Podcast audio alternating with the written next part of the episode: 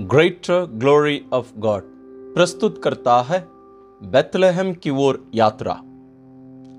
आगमन के इस काल में हम प्रभु यीशु के जन्मोत्सव की तैयारी कर रहे हैं। इस वर्ष हमें 26 दिन आगमन काल में दिए गए हैं।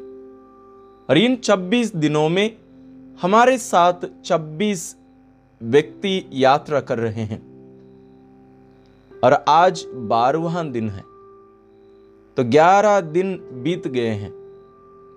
हम 11 दिन अलग अलग व्यक्तियों के साथ यात्रा करके यहाँ बारहवा दिन हम पहुँचे हैं। यदि आप इन व्यक्तियों के साथ यात्रा नहीं कर पाए हैं, उनका साथ होने का अनुभव नहीं कर पाए हैं, आप ज़रूर कृपया जाकर उन वीडियोस देखकर उनके साथ थोड़ा सा समय बिताइए, उनको जानिए और उनके द्वारा प्रभु यीशु के जन्म का प्रभु यीशु का महत्व हम थोड़ा सा जानें, ताकि हमारी ये तैयारी और ज़्यादा सफलतापूर्वक पूर्ण हो सके और हम प्रभु यीशु के जन्मोत्सव योग्य रीति से मना सकें। आज हमारी इस यात्रा में हमारे साथ शामिल हो रहे हैं मूसा। हम पुराने विधान में बहुत सारे महत्वपूर्ण व्यक्तियों को देखते हैं और मूसा उनमें से एक विशेष व्यक्ति हैं। पुराने विधान के पहले पाँच ग्रंथ, जिनको पंच ग्रंथ कहा जाता है, उसका लेखक मूसा कहा जाता है। और ये लेवी वंश के थे, और इनके भाई आयरन और इनकी बहन मिरियम, इनके साथ यात्रा में इस लोगों को छुड़ाकर, मिस्र से छुड़ाकर ईश्वर के उस देश ले जाने में उन लोग भी इनका साथ दिए थे। और हम इनके जीवनी के बारे में हम ज़रूर जानते हैं। मूसा के समय, जैसे निर्गमन ग्रंथ अध्याय एक में हम देखते हैं, उस समय का फिराउन डर गया था कि इसराइली बहुत ज़्यादा हो गए। हो सकता है कि जब दूसरे देश के राजा उन पर चढ़ाई करते आएँगे इसराइली उनका साथ देकर ये भाग जाएँगे कहीं। इसलिए वो लोगों का आदेश दिया कि जितने भी बालक जन्म लेंगे, लड़के जन्म लेंगे, उन सबको मार दिया जाए। और उस समय ही मूसा जन्म लेते हैं। उनके माता पिता उनको बचाए रखे, लेकिन ज़्यादा दिन नहीं रख सकते हैं। इसलिए एक टोकरी में रखकर उसको नदी में छोड़ देते हैं। और उसकी बहन मिरियम दूर से देखती रहती है। और उसी समय फिराउन की बेटी वहाँ नहाने आई रहती है और उस बच्चे की आवाज़ सुनकर अपनी नौकरानियों को भेजकर उसको ले आती है और अपने साथ महल ले जाकर अपने बेटे के रूप में उसका पालन पोषण करती है। तो मूसा एक प्रकार से फिराउन के राजमहल में फिराउन की बेटी के बेटे के रूप में वो वहाँ पालन पोषण पाते हैं। ऐसे ही दिन बीत जाते हैं और एक दिन जब वे बाहर निकलते हैं, वो देखते हैं कि एक मिस्री एक इसराइली व्यक्ति को मार रहा है। तो ये चुपके से जाकर उस व्यक्ति को मार देते हैं और उसको दफना देते हैं। और एक दिन बाद जब ये बाहर निकलते हैं, दो इसराइली लोगों को लड़ते देखते हैं तो ये जाके उनको समझाने की कोशिश करते हैं। तो उनमें से एक कहता है कि क्या तुम हमें भी उस मिस्री के समान मारना चाहते हो? तो तब मूसा को पता चलता है कि ये कहीं लोगों के पास जानकारी पहुँच गई है। इसलिए अपना जान बचाने के लिए वो भाग जाता है। मिस्र छोड़कर भागता है। और वहाँ जब वो वहाँ चरवाहा बनकर बकरियों को चराने के लिए पहाड़ पर ले जाता है, वहाँ वो देखता है कि एक झाड़ी जल रही है, लेकिन वो भस्म नहीं हो रही है। तो दूर से देखता है तो कहता है कि मैं जाकर देखूँ, और वहाँ वो ईश्वर का दर्शन पाता है। वहाँ ईश्वर इससे कहते हैं, तुम्हें अभी मिस्र वापस जाना है, और मेरी प्रजा को वहाँ से वापस ले आना है, बाहर ले आना है। तो मूसा तो तैयार नहीं होते हैं, क्योंकि ये बोलने में उतना सक्षम नहीं थे। तो ये मना करने की कोशिश करते हैं, लेकिन ईश्वर कहते हैं, तुम अपना भाई आयरन को अपने साथ ले जाओ। तो बाद में मान लेते हैं और हम देखते हैं स्वयं जाकर मिस्री लोगों से, इसराइलियों को छुड़ाकर ले आते हैं उस दास्ता से। चालीस वर्ष उस मरुभूमि में उनके साथ यात्रा करके और अधिकांश लोग उनमें से जो मर जाते हैं, उनमें से मूसा भी एक हैं। ये प्रतिज्ञा देश नहीं जाते हैं।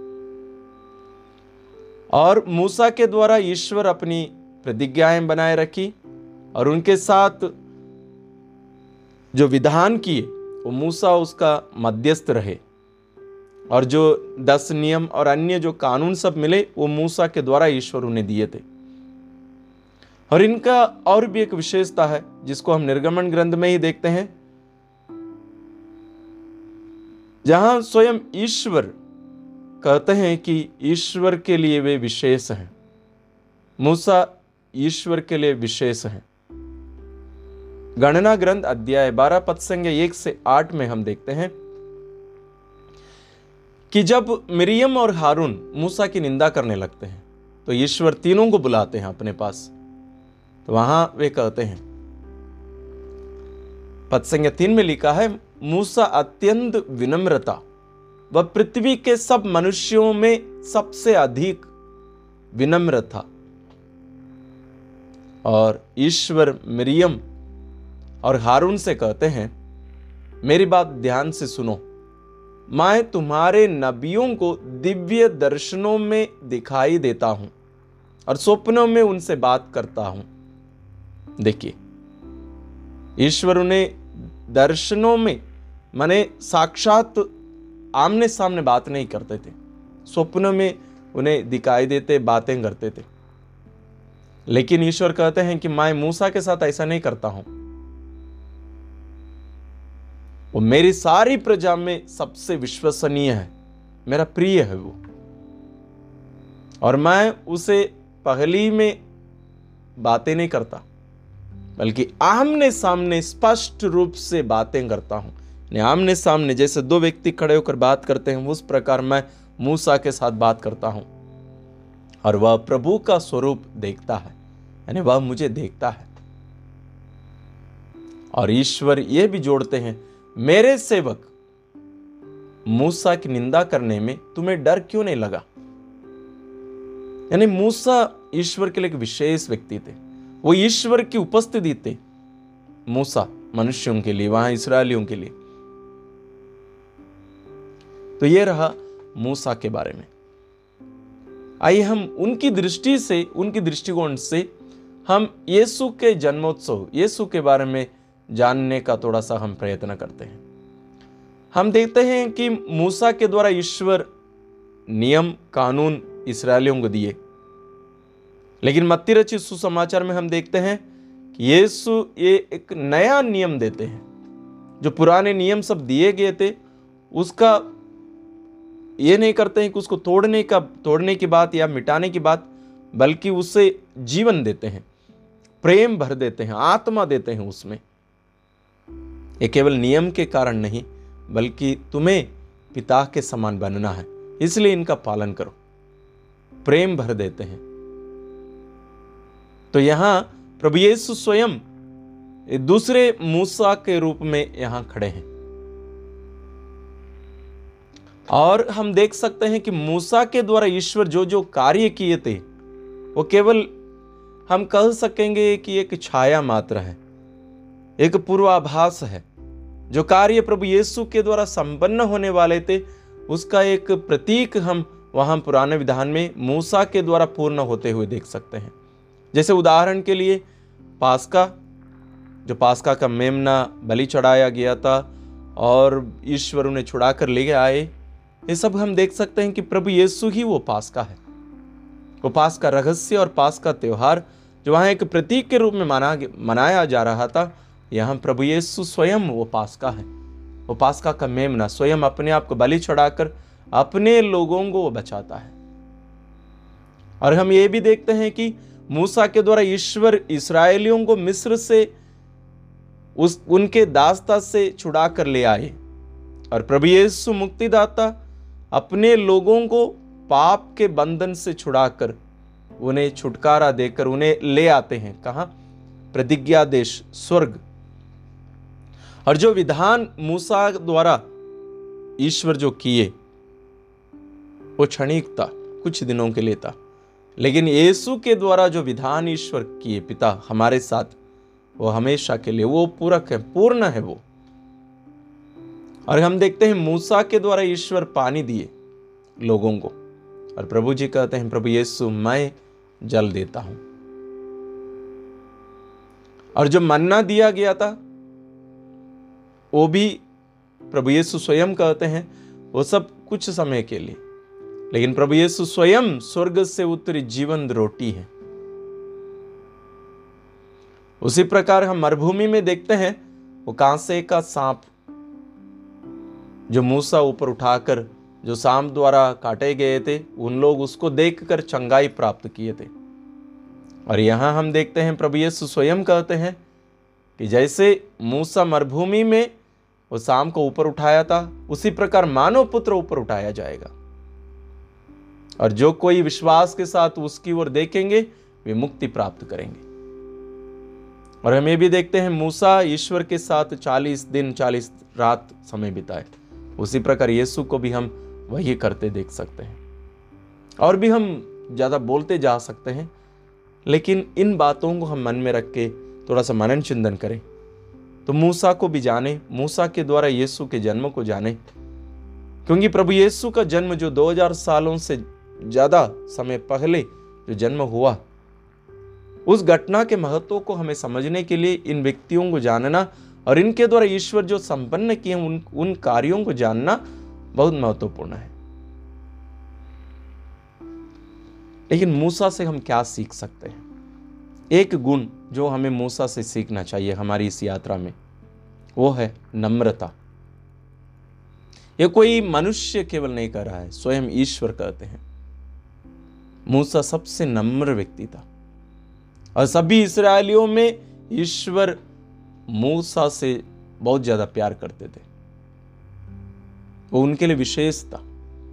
और वह ईश्वर की एक प्रतीक था वास्तव में, ईश्वर की उपस्थिति था लोगों के बीच में। लेकिन उतना ही वो नम्र था। यही पाठ आज मूसा हमें सिखा रहे हैं।